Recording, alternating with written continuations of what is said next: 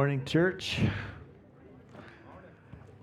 Grace to you and peace from God our Father and the Lord Jesus Christ.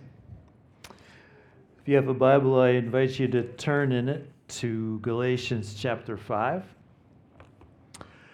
That's where we are right now in this letter from the Apostle Paul to the early church.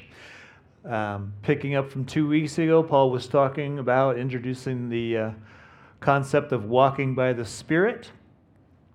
Contrary to what people were saying in that day, life transformation didn't come from adding more law to your life. It came by receiving the Holy Spirit, by whom we have the power to put to death sin and walk with God. And so that is the topic that he's been on. And we're going to pick up on that theme again today. So our text is Galatians 5 19 to 25. And we're going to read verse 16 first, just to connect it to the flow of thought um, previous to that. So, would you follow with me as I read from Galatians 5, verses 16 and then beyond?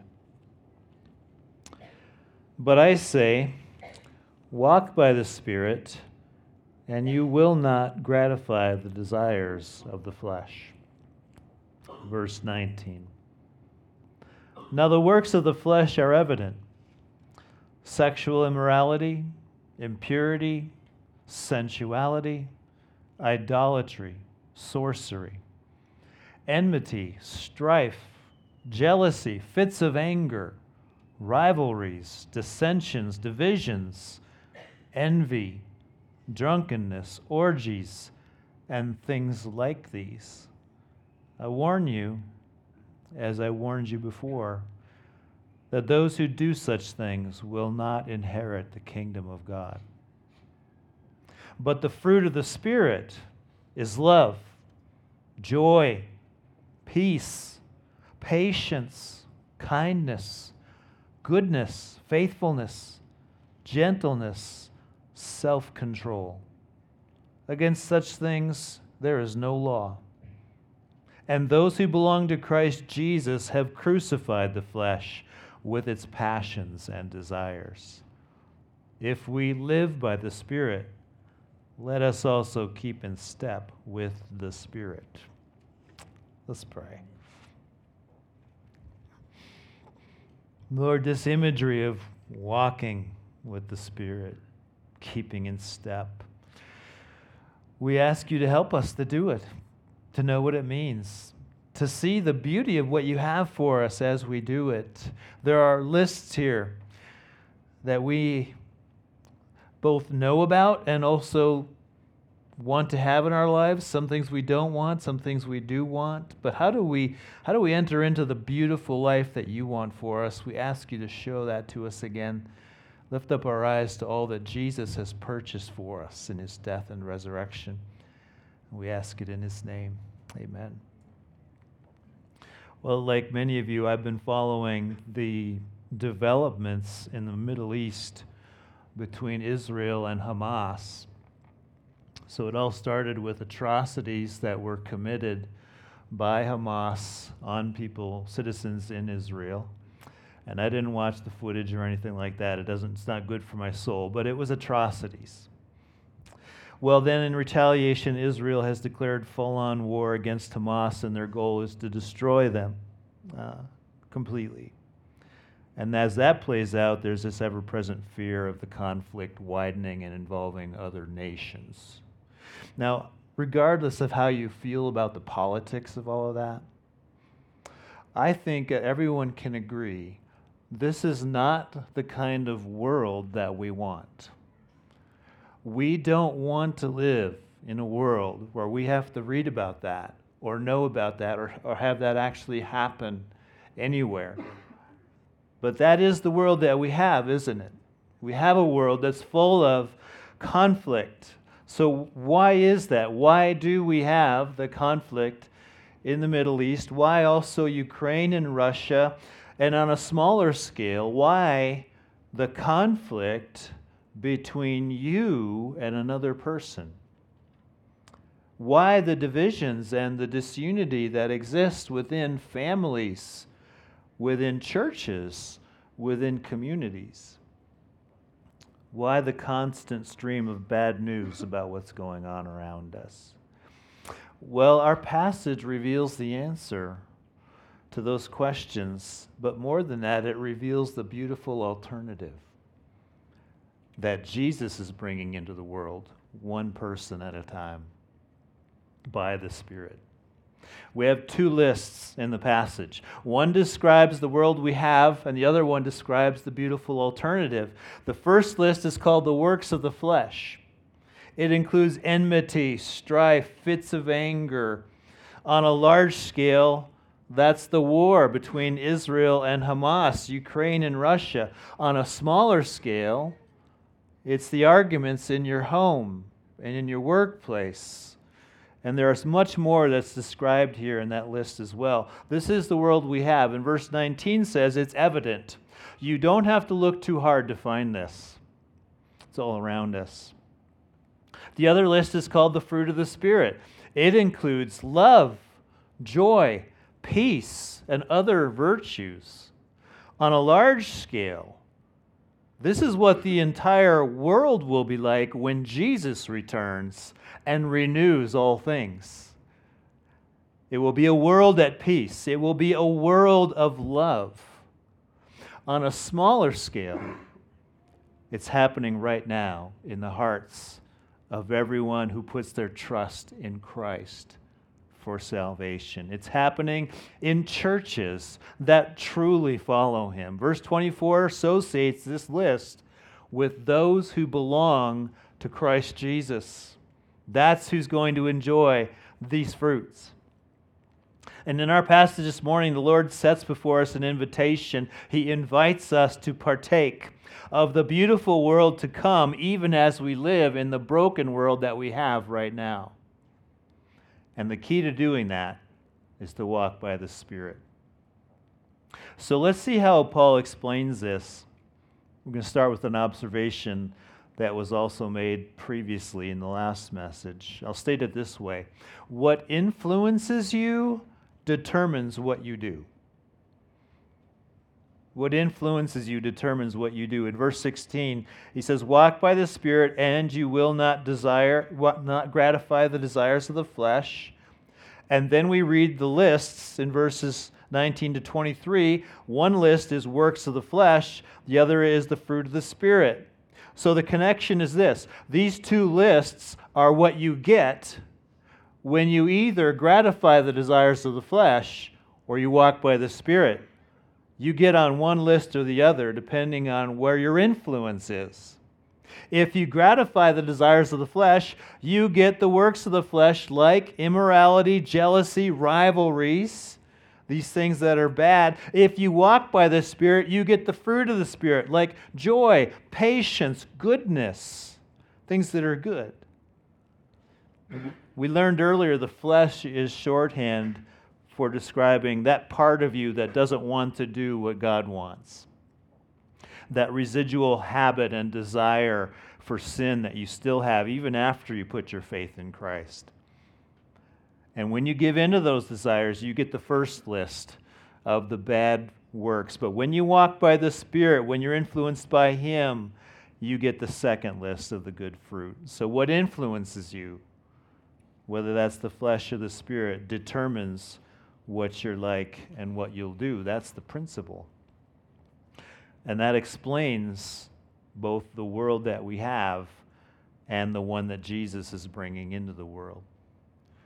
Whenever you hear the next bad news about some conflict or crime or wickedness, you can be sure that it is the result of gratifying the desires of the flesh that's where it comes from. But the Lord invites us to walk a different way, a transformed way. That is a foretaste of the world to come. It's to walk under the influence of the Spirit of God. So let's talk about these two lists and what we can learn from them. And the first list is the works of the flesh. And here's what those are again from verses 19 to 21. The works of the flesh are evident sexual immorality, impurity, sensuality, idolatry, sorcery, enmity, strife, jealousy, fits of anger, rivalries, dissensions, divisions, envy, drunkenness, orgies, and things like these. That's the description of the world we have. And we can't say it's just happening out there somewhere in the world because we're all tempted in these things, even as believers, as long as we live in this fallen world, as long as we are not fully renewed. But let's make some observations about what this list tells us. And, and just as a heads up, it is not that pleasant to walk through these, these works of the flesh. like, even as I was reading them, you're like, oh no, do we have to go through this? Uh, at least I, I was feeling that way. Um, but we have to, we have to see and feel the unpleasantness here in order to love the alternative even more the fruit of the Spirit list. So we have to walk through this a little bit. Not all 15, but we will talk about it. What do we learn about the works of the flesh? First of all, it's not an exhaustive list of what happens if you gratify your desires because Paul ends the list with and things like these. So so here's a list of 15 dot dot dot to be continued. There's more out there. Um, but these are the ones that are evident. You don't need to look too hard to find these. Certainly not in the original Roman culture, and also not in American culture or world culture. We can break down into three main categories. These overlap, they're not hard and fast, but they give us an idea of the spectrum. I'd call the first category sins against one's own body sins against your own body, starts with sexual immorality, impurity, sensuality. It ends with drunkenness and orgies or uninhibited partying. So, this is about unrestrained self indulgence, uh, particularly sexual sins and the environments that promote them. And we don't have to use our imaginations to know what that's talking about. I entered the University of Wisconsin as a farm boy before the age of the internet. And so I was largely sheltered from all the things going on in the world. And I went to Madison, which was an enormous university, and it had a reputation as a party school. And Halloween, in particular, was a night of unrestrained revelry. People were imported in to join the, the mob. Well, I, as, as a freshman, I made the mistake of going down to State Street where all the action was happening. And if I could use the words of Paul from a different context, I heard and saw things that cannot be told, which man may not utter. Welcome to the real world, farm boy. You know, that's, that's what it was like. When you gratify the desires of the flesh, you get unrestrained self indulgence. And one of the most powerful desires to be indulged is the sexual desire. Anything and everything goes if it would satisfy your appetite. And scripture says when you do that, when you do anything sexual outside of the covenant of marriage between a man and a woman, that is actually a sin against your own body. 1 Corinthians 6:18 Paul says flee from sexual immorality every other sin a person commits is outside the body but the sexually immoral person sins against his own body.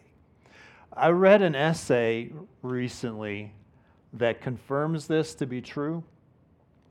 Uh, the essay said that the fourth most visited website on the internet is a, a porn distributor.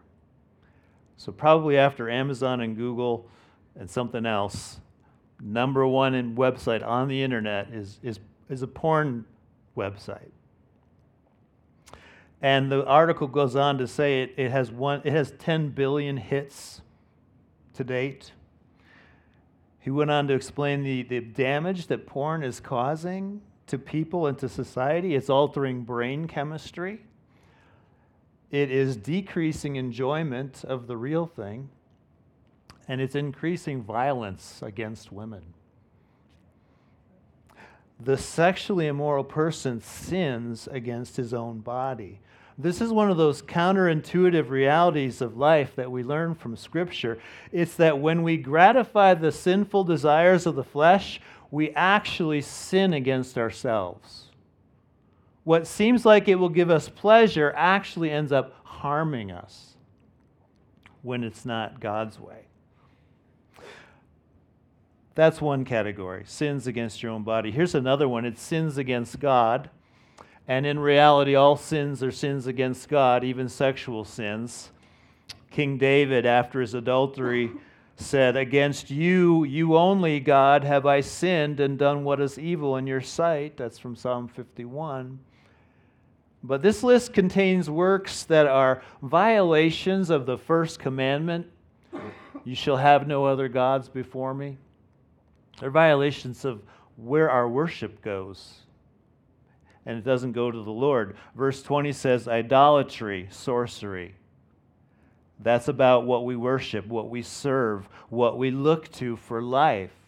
That's what idolatry is. Sorcery is about appealing to whatever deity or powers that be uh, to bring a curse upon somebody, to destroy your enemies, things like that. It was not hard to see that in the first century because this is the Roman Empire, pagan, Lots of idols, lots of statues all around, temples, places to offer your offerings to Zeus or whoever. It's all over the place in the Roman Empire, so it was really easy for them to think of it. Today, we don't have the architecture, but we do have the temptation to give something else our worship besides God, who has revealed himself to us in the person of Jesus Christ. What you're spending your money on what you're thinking about constantly, what you build your schedule around, what you feel like you can't live without, those things reveal what is your functional God, the one you actually serve. Whether it's money or family or health or safety or something else, if it has that kind of influence on you, it's because you're gratifying the desires of the flesh. But Psalm 16 reminds us of where the road leads, that road. The sorrows of those who run after another God shall multiply. But the Lord's presence, in his presence, is fullness of joy. We'll come back to the joy later. Here's the last category in this list of works of the flesh it sins against others. This is more than half of it. This is 15 things in the list. I think there's eight here. Um, it's enmity, strife, jealousy, fits of anger, rivalries, dissensions, divisions, envy. This tells us a, a, lot. First of all, it gives us perspective about what we might think of as small sins. We read jealousy and envy, for example, and that might seem to us to be like normal stuff, right? I mean, who doesn't from time to time crave what somebody else has? Surely that's not such a terrible thing. Um, it might even be encouraged. In fact, advertisers um, expect that envy will be one of the reasons you will buy a product. When we see somebody really happy in their new vehicle, uh, they're like, wow, I want that. Like they're counting on envy to be, to be part of why you buy things. It's encouraged. But think about the company that these sins keep jealousy and envy. They're listed in the same breath as sorcery and idolatry. They're cut from the same cloth. You think witchcraft is bad? Well, so is your envy and mine. This isn't just 15 things that you shouldn't do, it's 15 things that are related. All of them are what you get when the flesh wins the day in your heart. All of them underlie the problems that we have in the world today. We can't give our sins a pass and think that we're better than someone who's clearly sexually immoral, but we're only envious. no, no. The, these things are cut from the same cloth. We need a Savior in our envy as much as somebody else who's a very obvious sexual sinner. We're the same. We can't say, oh, you, how can you do that? Well, how can we be what we are? We all need the same Savior for the same reasons. The other thing to notice about this list is the community aspect of it.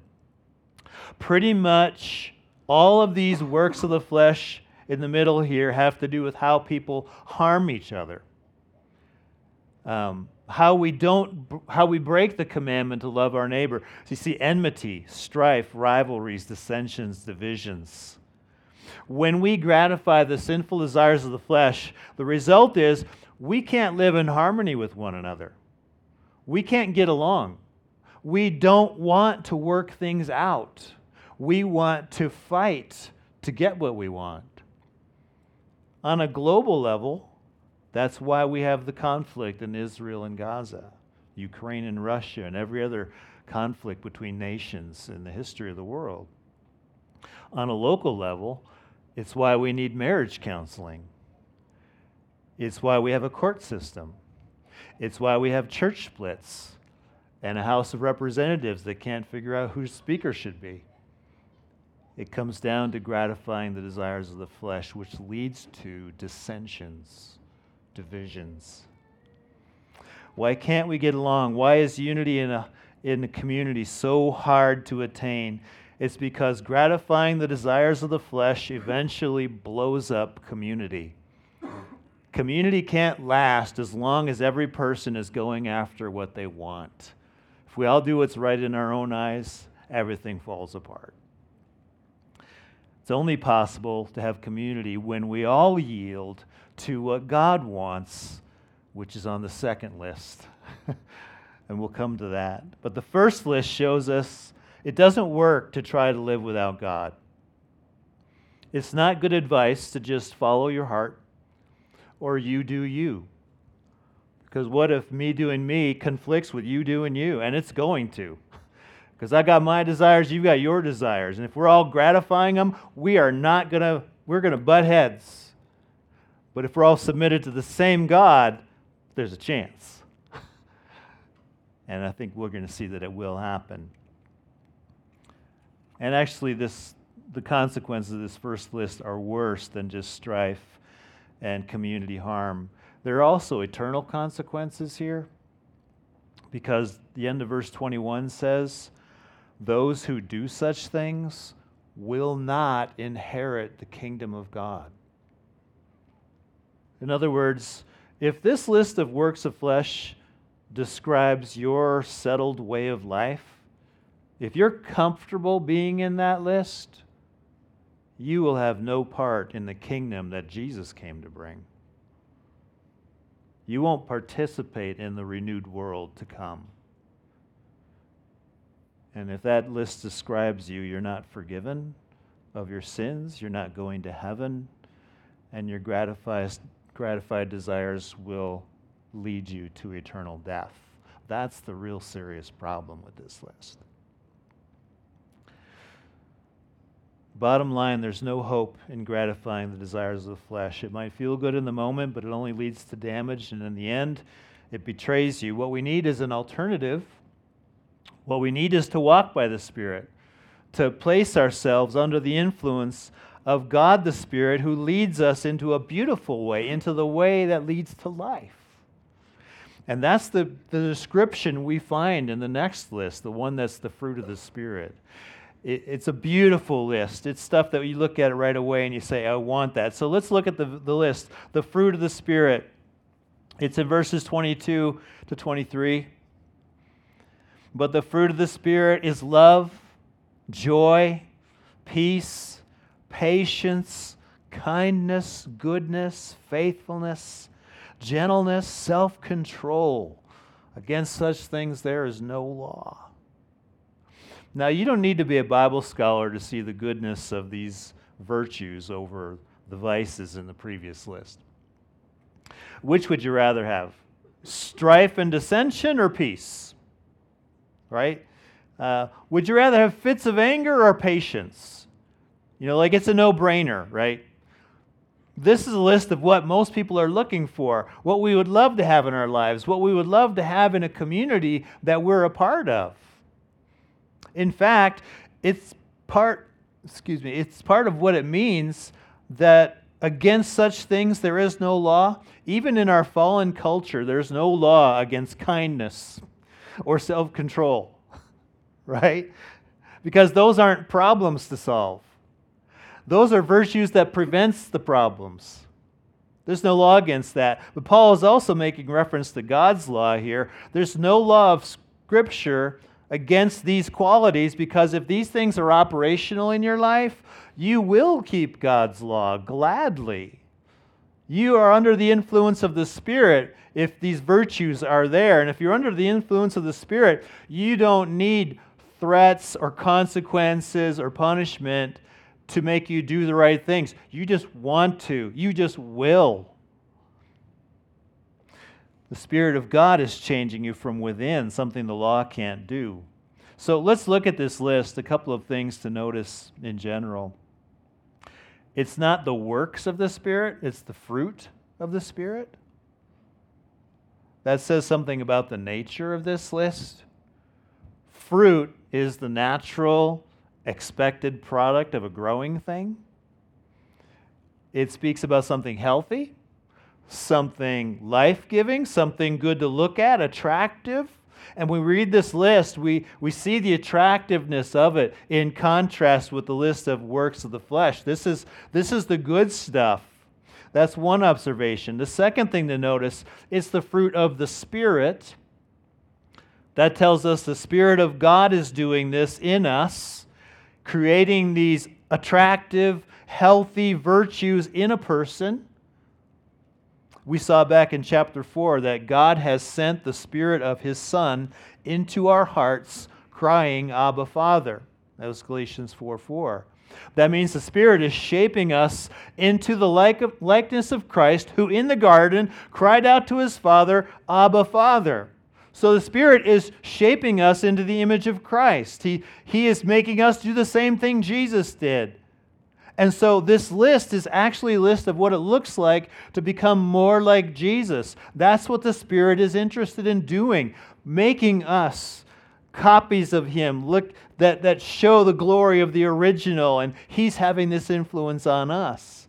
That's what the Spirit's doing, changing us, transforming us, making things grow that are beautiful, life giving, healthy. Let's look at the virtues in the list. It's not exhaustive, again, like the first list. There are other such things that could be named, but these nine are a pretty good start. I mean, if you had all of this going on, man, you know, I want to be your friend. We'll just look at three of them. This is what you, you can expect to grow in if you walk by the Spirit. The first is love. The fruit of the Spirit is love.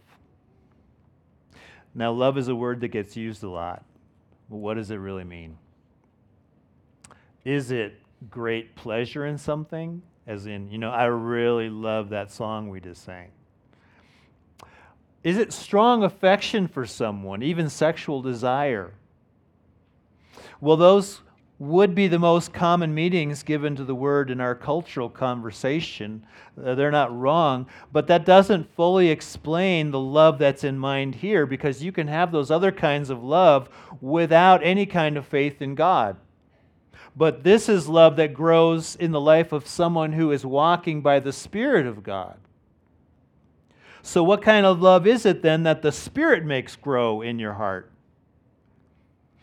Well, it's the love that comes from God, who is love. If the Spirit of God is in us, we're going to start to take on that attribute of God, which is love. And we know what kind of love it is because 1 John 4 9 tells us. The apostle wrote, In this the love of God was made manifest among us, that God sent his only Son into the world so that we might live through him. The love of God was made manifest. That means it was revealed, it was made clear. This is what it's like. This is what love is, world. And so, how did God show that to us? How did He manifest it? He sent His Son into the world that we might live through Him. God's love is a kind of love that would send Jesus to the cross to die for our sins, to take the punishment for our wrongdoing, for all who trust in him. We will live through faith in this Savior. that God has provided for us, who hung on a cross and died in our place and for our sin. We will live even to eternal life. That's the kind of love that is the fruit of the Spirit of God. To love like God does is to be willing to make sacrifices for the good of other people so that they can live, so that they can encounter something of the grace and mercy of our great God and Creator. Especially to, to walk them a little bit closer to or point to the person who hung on the cross to give us real life. That's what our love will be like. That's what the Spirit produces in His people. And so that's what believers do for their kids, not only providing for them food and shelter and clothing and all the things that everybody else is doing, but also providing them instruction in the Lord, pointing them to Christ. It's what you do for the church when you help create a context like this where we can hear from God's word, where we can fellowship with one another and encourage each other in the faith. It's all that serving that you do. It's what the children's ministry people are doing right now. That's love. It's what you do in your prayers when you're lifting up people to God and you're asking, Would you bless them? Would you bring them relief? Uh, that kind of thing. There, that's love in action. It's what you do with your coworkers and your, your neighbors and your extended family. When you take an interest in them, you show hospitality, you do good to them, and you walk them just a little bit closer towards the one who can save them. Those, that is love. That is the fruit of the Spirit. That kind of love. And that's going to grow in you as a believer. It won't be perfect, it's not instantaneous, it's often trajectory it's a lifetime of growth, but it grows. It will grow. That's the very first fruit in first one in the, the list, and it's probably because it's foundational for the rest. Comes from the very attributes of God Himself. Here's another fruit. The fruit of the Spirit is joy. Joy. That's another word we use a lot especially in Christian circles. But what does it mean? Uh, is joy the same thing as happiness? I was listening to a message by Alistair Begg, who is this pastor in Cleveland, Ohio. I'm saying heads nod. He's a Scottish guy uh, from Glasgow, and so he's got this amazing accent, and you just want to listen to him all day long. And he's a great Bible teacher. But anyway, he was at some conference, and there was a breakout session where he was talking to discouraged pastors I was listening for a friend, just want you to know. and somebody asked him the question, one of the pastors, there was a Q&A after it, one of, the, one of the pastors asked, what's the difference between joy and happiness? And his answer, I think, really helped me, clarify things. He said this Happiness depends on what happens, but joy is deeper and comes from another place. In other words, happiness fluctuates depending on whether good things or bad things happen. One day you're happy, the next day you're unhappy. But joy is a kind of gladness that is steadier because it doesn't depend on immediate circumstances. It has roots in something that's not touched by what is going on right now. And since we're talking about the fruit of the Spirit, this joy has its roots in trusting all that God has given us in Christ. For example, Peter's first letter was written to churches who were going through trials and persecution. But he said this in 1 Peter 1 8 Though you do not now see him, that is Christ, you believe in him and rejoice with joy that is inexpressible and filled with glory. So here's what that means they're going through trials. Life is not great circumstantially, but they have joy in a Savior that they can't see. It is inexpressible joy. It's hard to put into words, but it's real. It's a contentment, it's a gladness, it's a sense that it is well with my soul even though life is hard, because they realize they have an inheritance that is reserved in heaven for them. They have a, a salvation that is being guarded, um, ready to be revealed at the last time. Things that he said in that same letter. They, they know these things, and there's this deep settled, settled rootedness that I'm okay. God is with me. My future is good, even though it's cluttered with trials. That's where joy comes from. That's where the joy of the Spirit comes from. And it will grow in you if you walk by the Spirit. Chaos can be going all around you, and there's no sign of the Lord anywhere. But because you believe in Christ, because you trust in Him, and all that He purchased for you on the cross, your mind can be settled. You can sleep at night. It's a contentment that doesn't depend on what has what is happening, but what has already happened, which is the cross and the resurrection. That's the fruit of the Spirit, which is joy. I'll mention one more virtue in the list. The fruit of the Spirit is self control. Self control. One definition says it's the restraint of one's emotions, impulses, or desires. So it's what an athlete has to have if they're training. They know if they want to perform at a high level, they can't just do whatever they want. Um, they have to make choices and stick to them about diet, about sleep, about routines, and all the rest. Simone Biles did not win like 30 gold medals by eating McDonald's burgers and sitting on the couch all day and waking up at 2, 8, 2 p.m. You know, she had to discipline herself. She had to have self control to be able to do that. Like love and joy, self control is on one level something that anyone could have, even if they have no faith in God. But the fruit of the Spirit is the ability to restrain your sinful desires of the flesh and say yes to the will of God. You say no to sins against your own body and sins against God and sins against others. That's the real self control of the Spirit. If you have, the, and you do have that ability if you have the Spirit of God, if you are under His influence. Because this self control is possible because of the reality of verse 24. Those who belong to Christ Jesus have crucified the flesh with its passions and desires. That means when Jesus was crucified on the cross, when he atoned for your sins, he purchased also the crucifixion of your flesh, the, the death to the person that you were before you knew Christ, before you had the Spirit.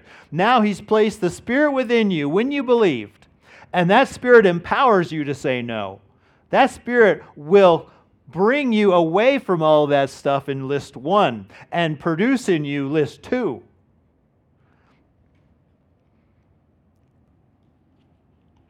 You're no longer under the ruling power of sinful desires if you're a Christian. You're not under the condemnation for the sins that you even now give into. You have the Spirit, and He's taking you from one degree of glory to another.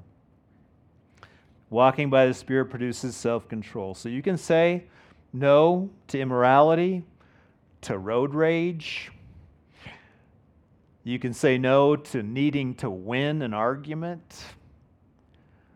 You can say no to envying what other people have, and so much more. And you can get along with people, so much as it depends on you, and it doesn't all depend on you, but from your side, you can get along with people. You can, you can have community. You can have faithfulness to a spouse. You can be at peace you can have a community that's marked by love and joy and goodness. When you walk by the Spirit, you can have these things. All the bad works of the first list get replaced with the good fruit of the second list. It's not instantaneous, it's a trajectory, but Jesus is bringing this into the world. He's bringing it into you as you yield to His loving change by His Spirit. He's creating in churches these beautiful foretastes of the world to come, even now as we live in this world of woe. Does that second list sound good to you? Do you want more of that in your life? Do you want to be that for somebody else? Do you want to be the change that you want to see? I don't know if that's a great quote or not, but like, okay, rooted in scripture, there's some there's some truth there. But do you want to have influence? Do you want to introduce the world to something that's real, that's genuine hope, that's not some campaign promise or whatever? Do you want the real thing and do you want to share the real thing? Well, then, walk by the Spirit, and these things will grow in you. And you'll be attractive. What you have is attractive because it comes from God, the Spirit, in you. And that's how I want to close. Paul started this, this section in 16 walk by the Spirit, you won't gratify the desires of the flesh. He closes it with verse 25 If we live by the Spirit, and we do as believers, let us also walk by the Spirit, or keep in step with the Spirit. It tells us what we can do to see this fruit happen. If you're keeping in step with the Spirit, it's another way of saying walk by the Spirit. It's like He's leading, you're following in His footsteps. He's taking you somewhere. Your part is to walk behind, to, to yield, to be in the flow, to, to be where the Spirit is. And we talked about what the Spirit is doing. What does it look like to walk by the Spirit? From before, it just means practicing all the spiritual disciplines. We put ourselves in the flow of God's grace to us. And so, what does that look like? It's reading the scriptures, meditating on it, getting enamored with the person of Jesus Christ and the glory of God. All that He's given to us through the cross. We're in the Word and we're in prayer regularly, talking to Him, pouring out our heart before Him, giving Him our, requ- our requests. That's the flow of the Spirit.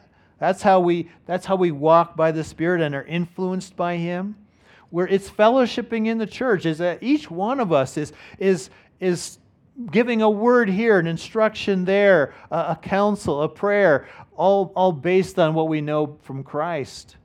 That's, that's where we're walking by the Spirit.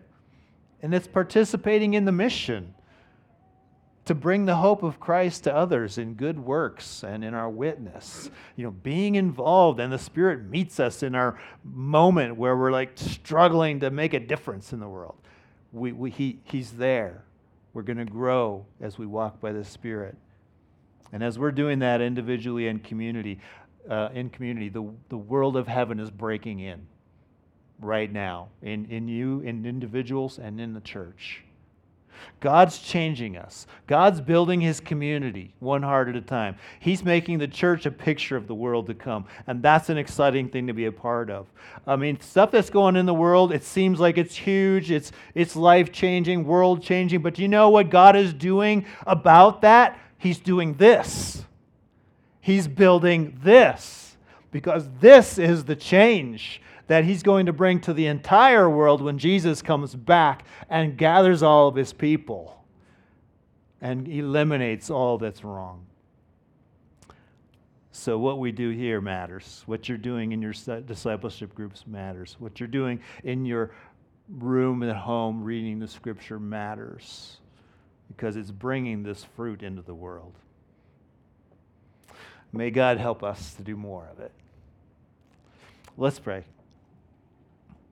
Lord, we thank you that you are doing something amazing. It doesn't look amazing to the world, what we're doing right here, or person sitting there with their Bible open and praying or talking to a friend. It seems so small, but it's a foretaste of the life to come. Would you produce in us more and more these fruits, this fruit of the Spirit? We know that you're doing it. I know you intend to do it. Thank you, Lord, for your great purposes for us. We thank you in Jesus' name. Amen.